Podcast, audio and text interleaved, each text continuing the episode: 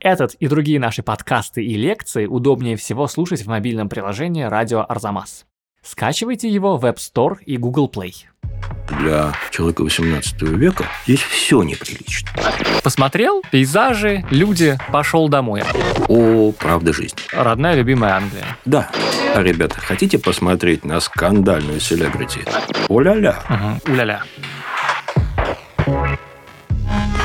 Здравствуйте! Вы слушаете подкаст «Зачем я это увидел?». Это подкаст об искусстве и о лучших выставках в России и мире, которые Арзамас делает совместно с Unicredit банком и MasterCard. Меня зовут Кирилл Головастиков, я редактор сайта Арзамас, и в этом подкасте я беседую с замдиректора Пушкинского музея по научной работе Ильей Доронченковым.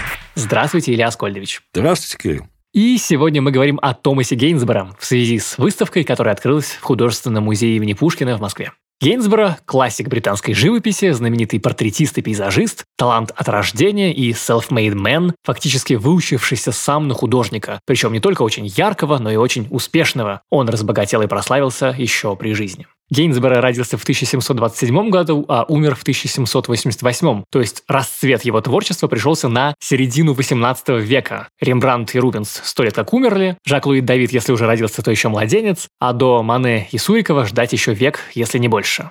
Но было ли это художественным безвременьем? Какие идеи влияли на Гейнсборо? На кого он ориентировался? Что в его пейзажах и портретах необычненького? Об этом и поговорим. Илья Аскольдович, мы с вами много говорили о разных художниках, которые очень цепляют, о всяких волнующих людях, которые производят сильное эмоциональное впечатление. И в этом плане Гейнсборо сложный очень кандидат, потому что, по-моему, он гораздо более комфортный, что ли, художник, гораздо менее царапающий глаз, роговицу глаза. И из-за этого смотреть на него в залах Пушкинского музея очень приятно, но, с другой стороны, очень быстро, потому что посмотрел, пейзажи, люди, пошел домой. А хочется какого-то более осмысленного времяпрепровождения с Томасом. Как за него зацепиться? Тут мы действительно получаем то, что ожидаем.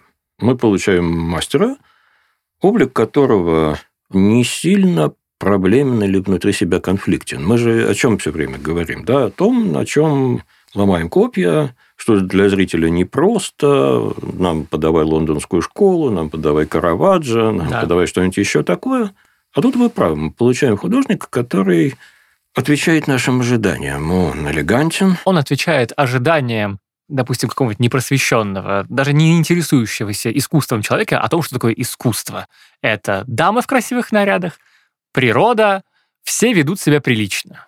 Ну, можно редуцировать, конечно, и до такого. Я утрирую, да. А, я знаю, что вы этим регулярно занимаетесь. Ну да, там прекрасные кавалеры и дамы, изысканные, не побоюсь сказать, лощеные, безусловно приукрашенные, начиная от вытянутых пропорций, кончая выражением лица и тем, что эти лица, и мужские, и дамские, в общем, сохраняя портретное сходство, это было безусловное требование англичанина XVIII века, тем не менее одновременно напоминают о каких-то идеальных прототипах. И Гейнсборо очень часто поддерживает этот баланс между сходством реальным и желаемой красотой, изяществом, элегантностью эти все слова к нему в высшей степени подходят. Здесь мы вышли на одно из главных амплуа Гейнсбора. Гейнсбора – портретист, финансово успешный портретист, который рисовал своих обеспеченных аристократических современников за деньги. У, приговорили, да, приговорили. То ли дело Эгон да, или то ли дело Ван Гог. Да-да-да. Ну да, все правда. Начнем с того, что Гейнсборо действительно портретист. Но на этой выставке, обратите внимание, это подчеркивает даже композиция Белого зала.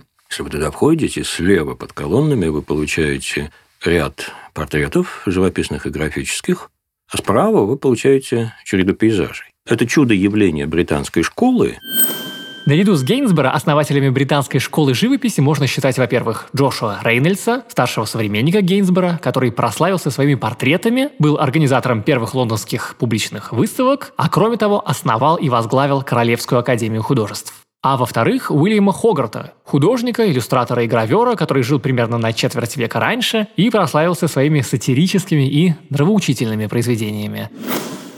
Это чудо явления британской школы XVIII веке несколько крупнейших мастеров как бы ниоткуда. Но на самом деле иллюзорное чудо. Это был результат привыкания британского общества к определенному модусу изобразительного высказывания.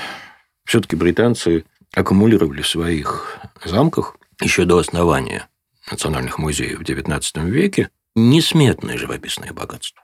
Эти несметные живописные богатства, они стали влиять на британских художников, которые кормились Рубенсом, которые кормились голландскими пейзажистами, голландскими маринистами и так далее. Ну и вроде бы это относится к Гейнсборо напрямую, потому что среди людей, которые на него повлияли, часто называют имя Рейсдаля, если я правильно произношу, и Рубенса, да? И Ван Дейка. И, и в общем, Дейка. Сюда можно пристегнуть мастеров французского рококо, и одна из вещей последователей Ватто есть на выставке. Но вернемся давайте от происхождения Гейнсбора, которое действительно поначалу довольно очевидно к вот тому бизнес-приговору, который вы ему вынесли. Давайте, Это был да. портретист, который работал за деньги. Да. Ну, вспомним, как такой камертон Александра Сергеевича Пушкина не продается вдохновение, но можно рукопись продать. Отчасти это про Гейнсбург. Так. Но давайте вернемся вот к чему. 18 век в Англии – это страшно интересное время по множеству причин.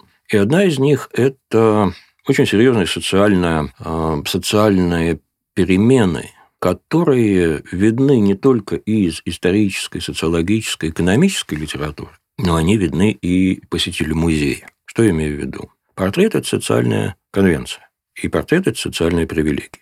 Первое, нам важно понимать, чтобы не быть обманутым. Ой, как она хороша, или какой он благородный. Да, социальная конвенция. Вы имеете в виду, что портреты есть канон, какими они должны быть? У вас нет выбора, как быть прекрасной дамой или благородным джентльменом, если вы дама или джентльмен, и у вас нет специальных пожеланий к художнику. Ни о каком условно говоря, реализме в изображении человека речи почти не. Давайте примерно так скажем. Ага. Да, вы должны быть более или менее похожи на себя. Сейчас мы к этому вернемся. А угу. вот дальше, если у вас специальные пожелания, ну, допустим, вы как сэр Брук Бузби хотите лежать на траве у ручейка с книжкой в руках, вот это за отдельные деньги угу. по отдельному уговору. Значит, политика Вигов, либеральной партии Британии, правившей в начале XVIII века, привела к тому, что в Англии началась социальная конвергенция, смешение аристократии и бизнеса. И вот эта конвергенция, она выражалась не только в смешении социальных слоев, но и в смешении социальных канонов, выработке нового канона. И в эту пору базовой конвенцией стало то, что англичане называют politeness, угу. а мы можем, наверное, назвать любезностью когда твое поведение, даже если ты занимал чрезвычайно высокую социальную позицию, было относительно нейтрально индифферентно. Индифферентно в социальном смысле, к разным... Эмоциональном. Костюм этого человека был нейтрально, сдержанно благороден, телесный язык сдержан, лицо не выражало сильных эмоций, но несло на себе любезную улыбку, которая была обращена к любому, кто к нему обращается. Угу. Это, в общем, конвенция, действительно стирающая грань между герцогом Мальборо, условно говоря, врачом, профессором, богатым судовладельцем, плантатором. И глядя на портрет, на человека и на портрет, ты, в общем, даже иногда не мог сказать, кто перед тобой. Есть такое понятие английского портрета маска Неллера. Но вы помните, когда Шерлок Холмс в нашем фильме собака Баскервилли обозревает фамильные портреты, говорит, а вот этот портрет кисти Неллера, показывая на репродукцию портрет, если не ошибаюсь, Левицкого, ну, э, who cares.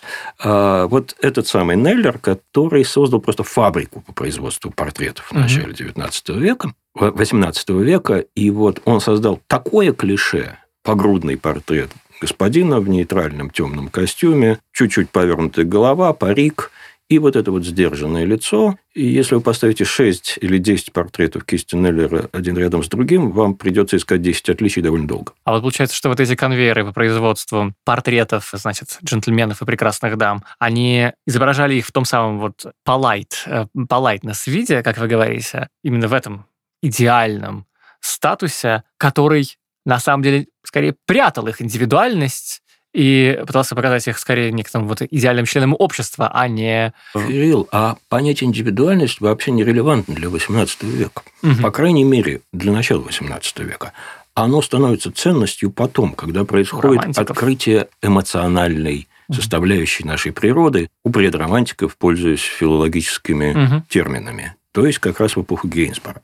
Пока мы говорим о социальной конвенции, о социальной проекции личности, да, где о личности как неповторимой индивидуальности говорить не приходится. И к этому моменту складывается ситуация, когда в Лондоне портрет может заказать условно любой. Мгм. Любой маломальски обеспеченный человек, да, скажу сразу, что существовал прескурант. Да, если ты пишешь портрет в рост, что очень дорого, это одна цена. Если ты пишешь три четверти, это другая. Погрудно третья.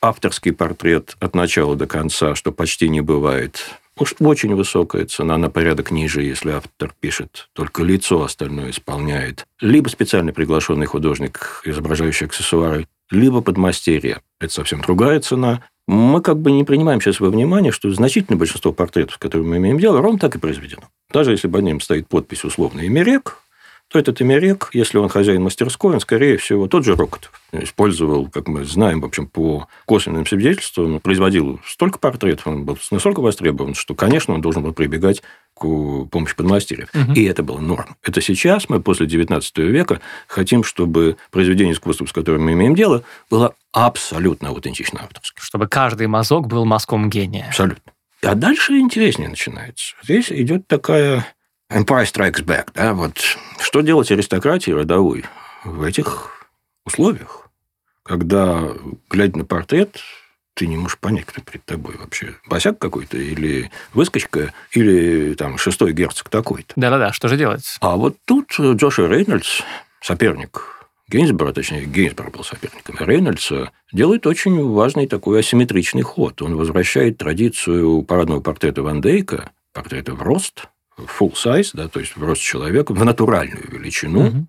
Причем, если это портрет мужчины, то мужчина как деятеля, где поза этого человека, ну, допустим, если ты указываешь пальцем куда-то вот туда вниз, ну да, ну ты стоишь и делаешь величественный жест. Для образованного британца, который был адресатом этого изображения, достаточно была ясна отсылка к классической позе Тагатуса, то есть римского патриция, члена Сената, который изображен в момент исполнения гражданского долга, то есть момент речи перед своими согражданами и товарищами по парламенту. Это поза социально ответственного человека, Ну, Назовем это так. То, что- активного гражданина. И exactly. То, что нам кажется неким спонтанным эмоциональным движением, в XVIII веке считывается как отчетливый посыл, четко сформулированный свете. И это был действительно асимметричный ответ, потому что портрет такого рода с вандейковскими коннотациями, это будет происходить с британскими портретистами весь XVIII век, и с Гейнсбора тоже, что вандейковское платье, которое никто в реальности не носил в XVIII веке, платье, из Паулина Робинса, и мужские, и женские. Костюмы будут воспроизводиться в аристократических портретах XVIII века. Которые никто в реальности Не, не не носил. носил. Я правильно понимаю, что платье и вот поза, о которой вы сейчас говорите, это способ отличить аристократов от любого Совершенно человека, верно. который может заказать Совершенно портрет верно. себе По крайней мере, поначалу. поначалу. И вот с Гейнсбором очень похожая история, потому что он вот эту модель портрета в рост в натуральную величину э, адаптирует. И У нас есть несколько очень хороших примеров на этой выставке. Ну, во-первых, портрет дамы с двумя мальчиками, одетых Мгм. как девочками, что, кстати, обращает нас к еще одной важной проблеме эпохи XVIII века. Это постепенное открытие детства и отрочества как самоценных этапов человеческой жизни, что прям было связано с дресс-кодом, да, когда дети на портретах представлялись как маленькие взрослые в взрослых костюмах. И постепенно началось формирование вот того гендерно отчетливого детского костюма, к которому мы привыкли сейчас. Но у Гейнсбора эта история с портретом в рост, она была уже немножко более сложной, потому что социального разнообразия британского все равно где-то было некуда. И тут довольно интересно получается, мы действительно имеем дело с бизнесом, портретным бизнесом. Мы, искусствоведы, прежде всего британские, изучили и прейскурант, и распределение заказов, конкуренцию на этом рынке, индустрию. Это ведь, в общем, конвейерное производство. Мгм. Вот на этом фоне важно то, чем Гейнсбор отличается, потому что с нашей точки зрения он мало чем отличается. От, Где- э, от- сверстник- от современников. современников. Ну, это вот благородные дамы и господа, то, с чего мы начинали. Первое, наверное, что бросается в глаза, это манера.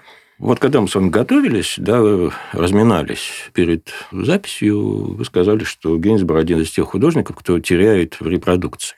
Да, очень сильно, мне кажется, потому что я вряд ли задал бы вам те же самые вопросы, если бы не успел сходить на выставку, а О. а только бы при продукции смотрел. Значит, смотрите, Гейнсбора, давайте придем к его корням. Да, он угу.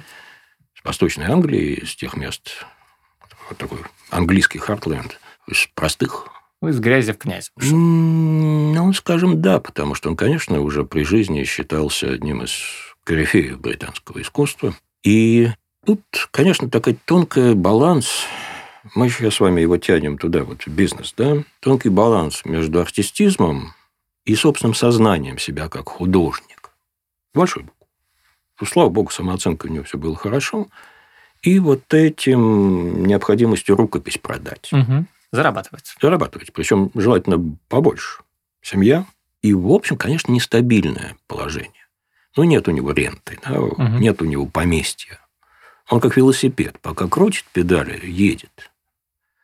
Перестанешь крутить, упадешь. Это, в общем, проклятие творческого человека. И что еще выставка позволяет понять, в общем, с какого минимума он начинал. Потому что ранние его портреты, которые, безусловно, очаровали бы Александра Николаевича Бенуа или Константина Андреевича Сомова, потому что вот ровно такой 18 век, немножко кукольно-смешной, они очень любили.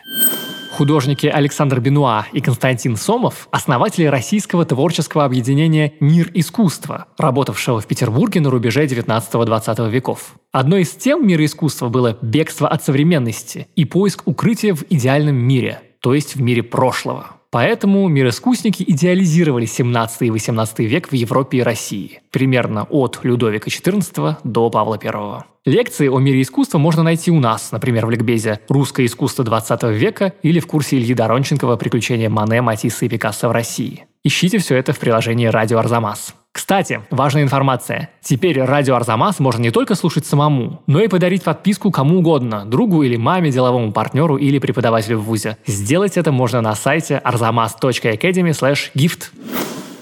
И вот из этих персонажей, которые плохо владеют своими телами и позируют как перед фотографом XIX века, застывшей физиономией, правда, делают это в очень таком живописном природном антураже – от этой манеры живописи, когда он, может быть, даже не всегда может пропорции фигур сопрягать в пределах одного полотна, он постепенно выходит на уровень такой живописной маэстрии, которая вот такого прогресса, я, честно, у художника, которого не было крутых учителей, угу.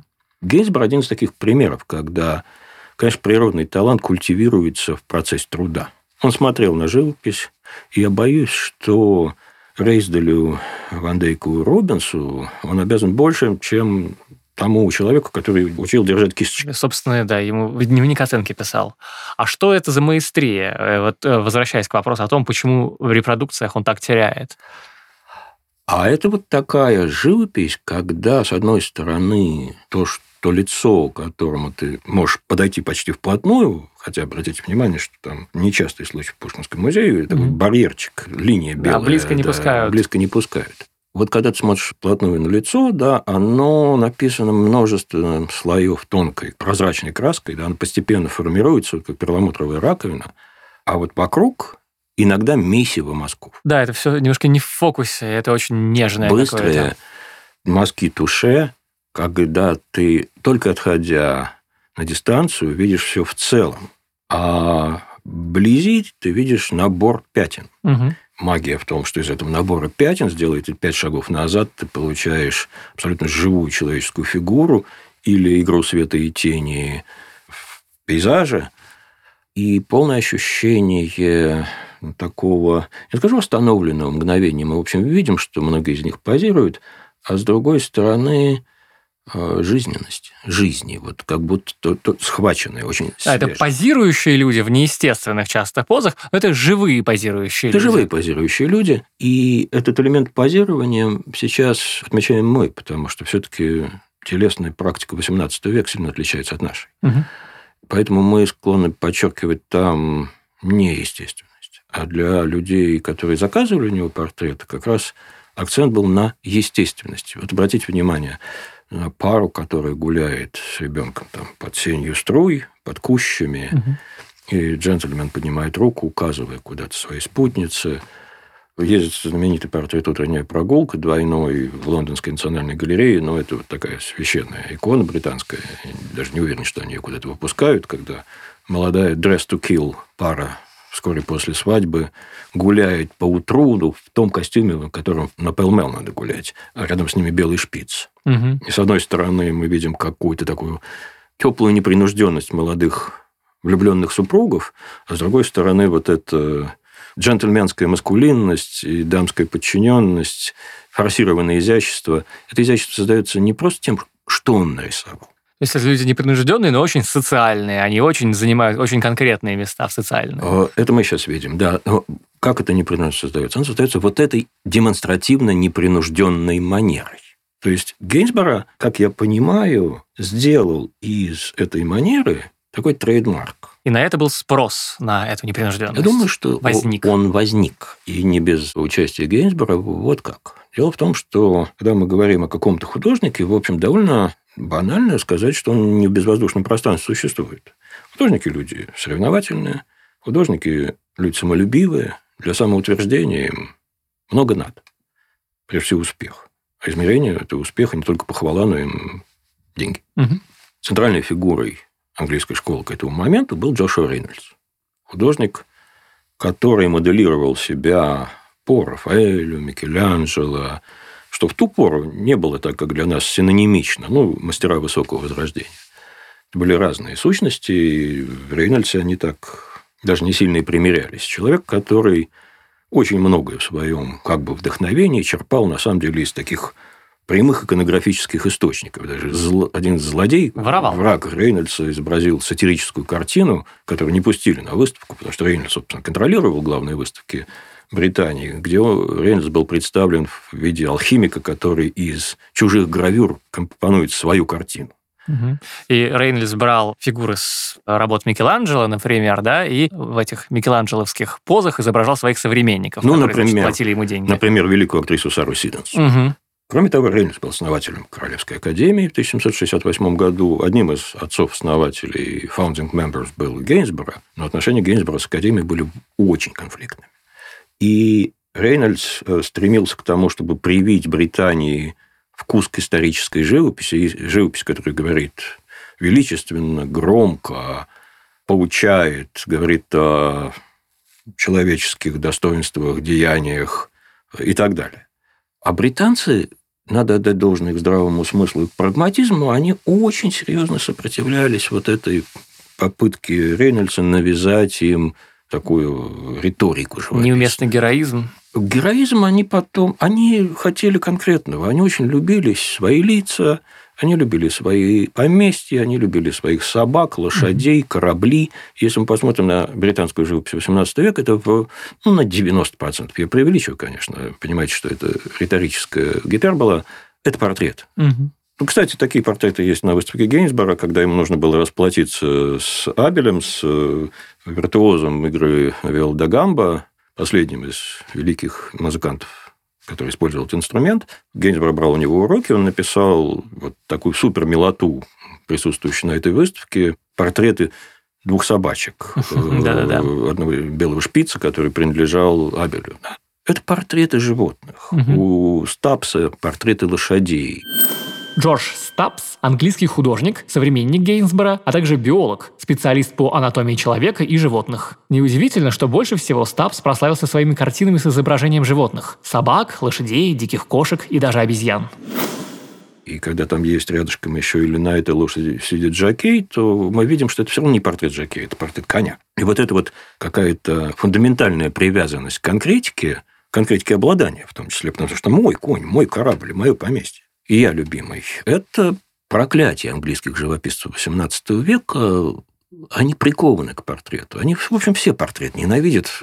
Есть высказывание Гейнсбора о том, что я бы хотел писать природу, опишу этих джентльменов чертовых. Говорите, будто это не Гейнсбор, а это Энди Уорхол и Партс такой, э, ну, антиконсюмеристский. наверное, вечное. Хотя что у нас более консюмеристской американской культуре второй половины 20 века, чем Энди Уорхол. Угу. Это проклятие Энди Уорхола, да, он полностью в эту мышеловку угодил.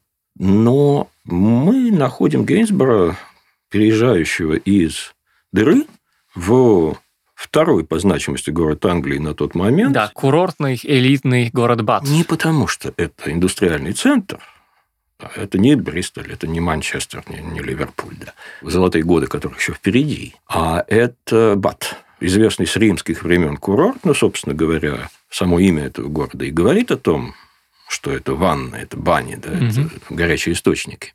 Самый, наверное, расслабленный э, аристократический город Британии. И вот в этом городе 15 лет Гейнсборо имеет свою мастерскую. Гейнсборо переезжает в Бат, потому что там вся публика. Естественно. Которая хочет селфовать, хочет да. портреты. Вот примерно так. Да, там сезон осенью начинающийся. И туда устремляется вся Англия. И, в общем, тот, кто читал британские романы 18-19 века, например, записки Пикерского клуба, знают, что приличный человек туда должен съездить. Mm-hmm. Некоторые из комичных приключений мистера Пиквика, собственно, в Бате разворачиваются. И вот там он, приехав туда, очевидно, уже осознавая возможности своей кисти, делает несколько очень интересных маркетинговых ходов. Характерно в этом отношении – картин, которую на выставке, к сожалению, не увидишь. Она в Цинциннате, в Соединенных Штатах, и в обозримом будущем к нам не приедет.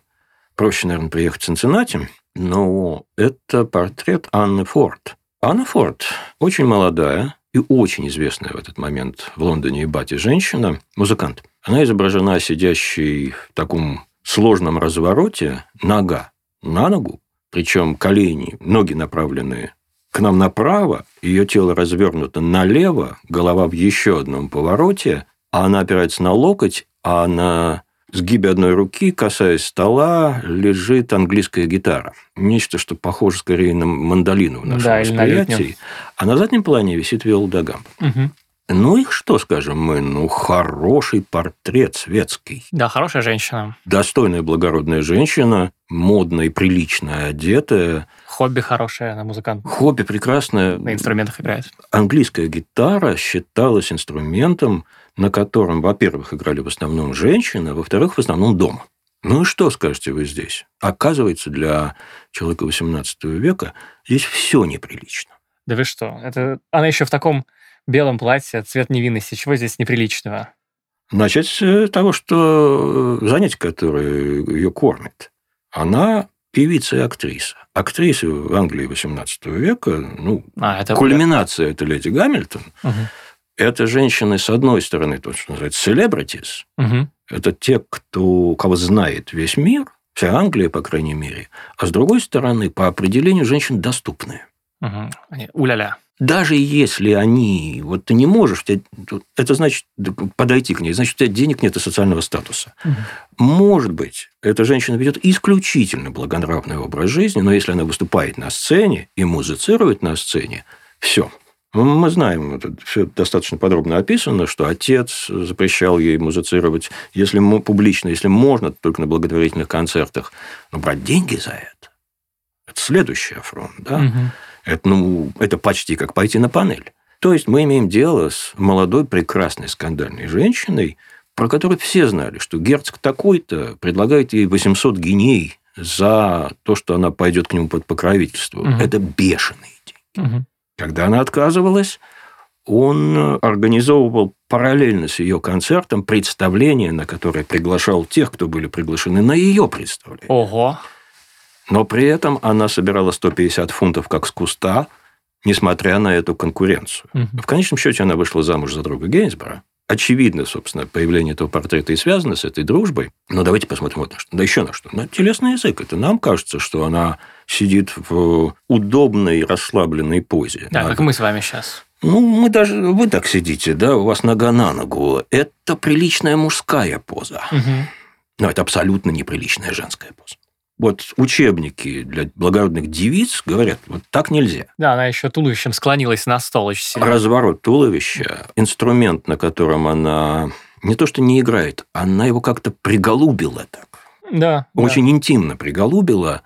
Она изображена в позе, которая, в общем, фланер Лондона XVIII века прекрасно знал, она была легитимизирована для творческого человека, потому что, начиная с 1730-х годов, в Оксхолл Гарденс стояла мраморная статуя, созданная натурализовавшимся в Британии французом Рубияком, который изображал великого композитора Генделя, играющего на лире, одетого, как ни странно, в неформальный современный костюм с мягким колпаком на голове, со скрещенными ногами, вот так вот, нога на ногу на колено. То есть, на самом деле, она пере... разыгрывает позу Генделя в общественном памятнике, будучи девицей, актрисой, актрисой певичкой, за которой ухлестывает аристократия, прямо предлагая ей огромные деньги, о-ля-ля, так это же мощная реклама. Эта вещь была написана по инициативе самого Гейнсбора и находилась в его мастерской.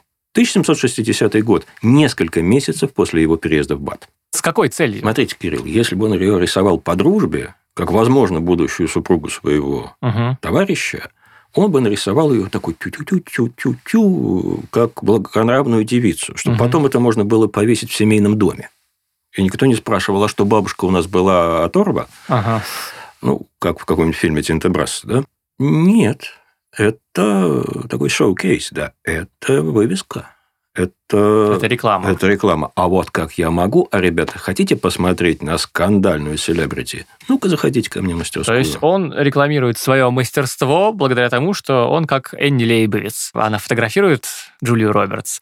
Вот, а он пишет, значит, Джулию Робертс своего времени и говорит, а, смотрите, как я, какой я хороший фотограф. Ну, смотрите, Лейб... а Лейбовиц как у нас фотографирует Джулию Робертс? Как э, голливудскую звезду или как Pretty Woman? Вот это Pretty Woman. Да, это Pretty Woman, да. Не скажем ведь сейчас, правда, глядя на эту вещь? Нет, не скажем, Нет. конечно. Но. Скажем обратно. Понимаете, это мы можем сказать, что мы вчитываем, но мы знаем свидетельства современников, письменные свидетельства современников. Это прекрасный портрет, пишет некто. Но я бы ни за что не хотел или не хотела, чтобы мои родные были представлены в таком виде.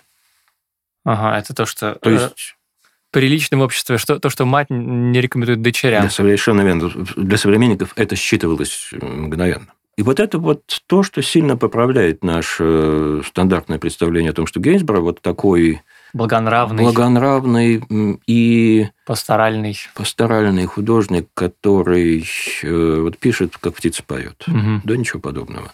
Это его свободная манера, это пятнистость, это вот эти вот ноншалантные мазки такие. Это ведь тоже в определенном смысле. С одной стороны, он, безусловно, был одарен к такой живописи. Да, у него хорошо получалось, и не надо было заставлять себя это делать. Но если мы посмотрим, опять же, на расклад внутри английской ситуации, мы опять увидим Рейнольдс. Манера Рейнольдса тяжелая. Он хочет говорить величественно, не только как лектор, его знаменитые дискурсы, ежегодное обращение к общему собранию Академии Королевской, где он учит, как писать и жить, но и в самой манере живописи он тяжеловесен. И когда ты приближаешься вот носом к его полотну, ты видишь, что это, в общем, довольно такой, ну, я не буду обижать Рейнольдса, не скажу такой, не тупой, но очень монотонный мазок. Дидактичный. Скучный. Угу. А когда ты носом в полотно Гейнсбора втыкаешься, ты видишь вот эту вот абстрактную маэстрию мазка. Да, очень нежную, очень приятную. Вот и это ну, нельзя не соотносить с Рейнольдсом как воплощением мейнстрима, да, доминантой. Угу. А вот я так. Опа! И вот эта хорошо разыгранная непосредственность, да, это немножечко напоминает пушкинского импровизатора, да? Ну да. А Но, правда, не как гуляк праздного, да, а это заученная импровизация, это, это хорошо отработанная импровизация. Импровизатор как социальная амплуа, который вот он выстроил себя как такого человека, который, по которому все знают. И это очень хорошо пошло, зашло, да, 15 лет он работал в Бате и создавал, переписал там всю аристократию Англии за немалые деньги. А затем переместился в Лондон и продолжил там свою карьеру. Но в его карьере и в его наследии есть, в общем, еще один элемент. Это пейзаж. Да, такой традиционный нарратив про Гейнсбора это то, что вот портреты он писал за бабосы, а любил и хотел рисовать пейзажи. И он делал это как бы для души.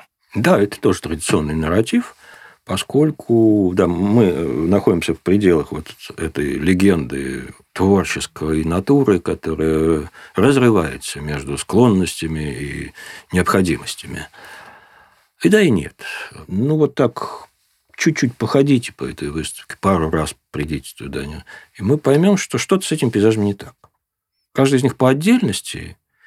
Ну, например, это огромная из Национальной галереи рыночная повозка, телега, там, которые сидят крестьяне, очевидно, с рынка на рынок направляющиеся, купы деревьев, проселок английский, полянки, открытое пространство слева, причем тоже очень широко написанное, демонстративно широко. Есть вещи поменьше, есть вещи, где ты видишь, что он очень хорошо смотрит на голландских пейзажистов. Может, они даже в чем-то даже и получше, чем у голландцев эти вещи. И вот когда я смотрел на два пейзажа раннего Гейнсбора, действительно очень сильно напоминающих голландцев, я сказал себе, стоп, минуточку, но смотрит он не на английскую природу, он смотрит на картины, изображающие природу. Вот оттуда он берет это все. И действительно, смотрите, вот какая штука. То есть это никакая не реалистичная природа, а это какое-то идеализированное представление о ней. А для современников Гейнсбора очень может быть это воспринималось как «О, правда жизни».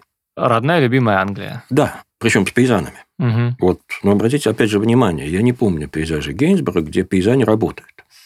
Вот там рыночные повозки, а один из них собирает хворост. Да? Ну, это можно назвать э, занятием, но это явно не труд. Ну, это, да, но это еще и прогулка. Да, знаменитый портрет Читы Эндрюс, э, да. икона английская, ранее Гейнсбора, муж и жена относительно недавно женившиеся, соединившие свои имения, граничащие между собой на фоне снопов, стоящих там на живописных лужках. А город демонстрирует свое имение, свои, значит. Ну да, мы сейчас башни. это понимаем, потому угу. что когда эта вещь начала раскручиваться, как икона с конца 50-х, начала 60-х годов, она до этого по частным собраниям гуляла, время от времени только появляясь на выставках, конечно, она воспринималась как воплощение такого русаизма, да, культ природы, приближение к природе, когда Барри вот, играют естественного человека. Но современный анализ дает понять, что перед нами, в общем, довольные собой, гордые своим собой владениями лендлорды. Собственники. Собственники, демонстрирующие землю как э, объект принадлежности эксплуатации, причем очень прогрессивной эксплуатации, судя по тому, как изображены поля и расставлены снопы, это, в общем, достаточно продвинутый способ землепользования. Картину Гейнсбора, о которой идет речь, разбирала Наталья Мазур в своей лекции «О чем говорят пейзажи». Эта лекция входила в цикл «Искусство видеть», который проходил в Российской государственной библиотеке. Ищите видеозапись этой лекции на сайте Арзамас или сразу на канале Арзамаса в YouTube. Но то, что мы видим дальше вот в этих пейзажах, это что-то совсем другое. И тут, мне кажется, важно обратить внимание вот на что. Портретисты эпохи Гейнсбора писали с натуры максимум лицо – Остальное дорабатывалось в мастерской, довольно часто по манекен. То есть по деревянным куклам, которых ставили в позы. Да, такие куклы даже сохранились. И в случае... Опять же, как мы уже говорили, ни о каком реализме. И в случае с пейзажем примерно та же история, потому что ну, вот этот знаменитый анекдот о том, что Гейнсборо ставил на столик там, куски камня и брокколи. Да, и рисовал с них. И писал с них пейзаж, более чем говорящий. Это значит не совсем природа, это наше представление о природе. Какой она должна быть? Какой она предстает нам в нашем восприятии? Тут мы подходим к очень важному моменту, потому что эпоха, которую застал Гейнсборо, собственно, ее расцвет его творчества не приходится, это эпоха нарастания субъективности. Это эпоха, которую филологи обзывают словом сентиментализм, угу. когда мир, изображаемый, на самом деле начинает постепенно становиться проекцией нашего внутреннего состояния, и важно не сам мир, а наше переживание мира. Это... Мир чувственный, он наполнен чувствами, которые он будет в нас еще. Вот как же. называется один из романов Остин «Чувство и чувствительность». Угу. Значит, это сложный процесс. И природа здесь играет колоссальную роль. Потому что природа – это проекция нашего чувства. Да, вот лирическая поэзия, описывающая природу, она ведь описывает не даже в Уордсворте, да, в знаменитых его стихах, которые как бы вот такое максимально прозаическое для своего времени изображение английской деревни, это все-таки проекция переживания деревни, а не бухгалтерское описание, не, не реалистическое описание. И тут надо вспомнить и про английские парки, и культивирование пейзажного парка, дорогое удовольствие, надо сказать, гораздо более дорогое, чем французский регулярный. Французский, он же регулярный парк, это когда все клумбы очень геометрически строгие, дорожки проложены параллельно, кусты все одинаковой формы и пострижены в форме пирамидок и шаров. Словом, все очень симметрично. Идея французского парка в том, что природа полностью под контролем человека. Наоборот, английский парк – это преклонение перед естественностью природы, подчеркивание уже существующего ландшафта. Даже если все это высадил садовник, он должен был сделать вид, как будто все это здесь уже росло и без него, а человек просто пришел, подмел и построил беседку со дворцом. Английский парк весь про свободу и непредсказуемость. Это идея пикчуреск, живописного. Очень хорошо Леонел Вентури все время написал, что пикчуреск – это проекция на природу того способа восприятия, который утвердился в живописи. Вот что мы берем. А, то есть первичная не природа как таковая, а первичная да. картина, да. которая научила да. нас, какой природа вообще бывает, и какой она хорошо бы, чтобы она была. Вот последнее очень важно, потому что есть еще одна фигура, которая, без которой английскую живопись 18-19 века нельзя представить. Это Клод Лорен. Это человек, художник, который создал идеальную модель пейзажа. Вот там вот такое развесистое дерево, вот там вот на втором плане куст, на третьем вдали будет гора, потом будет плоскость воды, горы, желательно итальянские, ровное освещение. И мы еще людей туда расставим. Они будут танцевать, пасти скотинку, путешествовать. И мы создадим идеальный пейзаж. Ни у Клода, ни у Гейнсбора. Вы никогда не скажете, что это за дерево. Если это итальянский пейзаж максимум, вы его вы опознаете пинию. Но все остальное нет и никогда, потому что важно дерево, а не ботанический вид, не конкретика, а идеальная конструкция. Идеальность это может быть разная. Она может быть вот такая эпически отстраненная, как у Лорена, и она может быть абсолютно лирически сентиментальная, как в пейзажах Гейнсбора, написанных с брокколи и камней. Если на них посмотреть, они все очень красивые. Да, умильные. Переходы, света и тени, фактурные вещи. На самом деле он нас ставит перед куском природы, заставляет любоваться живописью. Угу. А правда, что пейзажи были гораздо менее востребованы финансово э, у публики по сравнению с портретами? И что он таким образом как бы воспитывал эту публику воспринимать эту природу и жанр пейзажа так.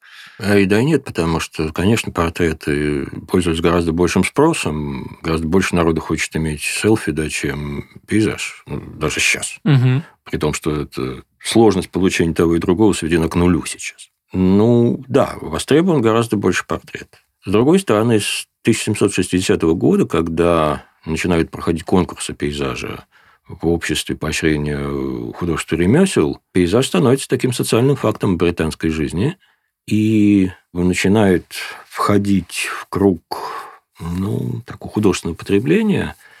Что индикатор популярности? Гравюра.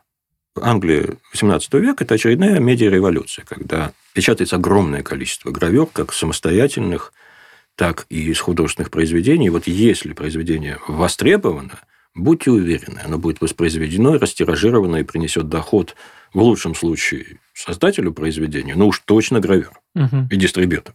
И гравюры с этих пейзажей начинают широко распространяться. Вот, в этом смысле ситуация тоньше с пейзажем, чем с портретом, но запрос на пейзаж, вот как на некое пространство, куда я такой трогательный, я такой тонкий, переживающий, или я такая – могу канализировать свои чувства. Угу, то есть я как раз хотел спросить, это какой запрос? Это запрос эмоциональный да, такой, да, э, безусловно, лирический. Безусловно. Это не, не, например, патриотический запрос на пейзаж, когда вот Англия, люблю тебя, выйду в поле с конем. Видите, какая штука? Гейнсборо писал, что, в общем, в Англии особо нечего изображать. Угу. Я не помню сейчас буквальную цитату, но вот он, человек, не путешествовавший в Италию, априорно жил с ощущением, что Англия страна некрасивая. Да? Ну вот представьте себе, Кирилл, ну какая страна красивая, да, мы уже как бы говорили как-то, красива ли Россия, да.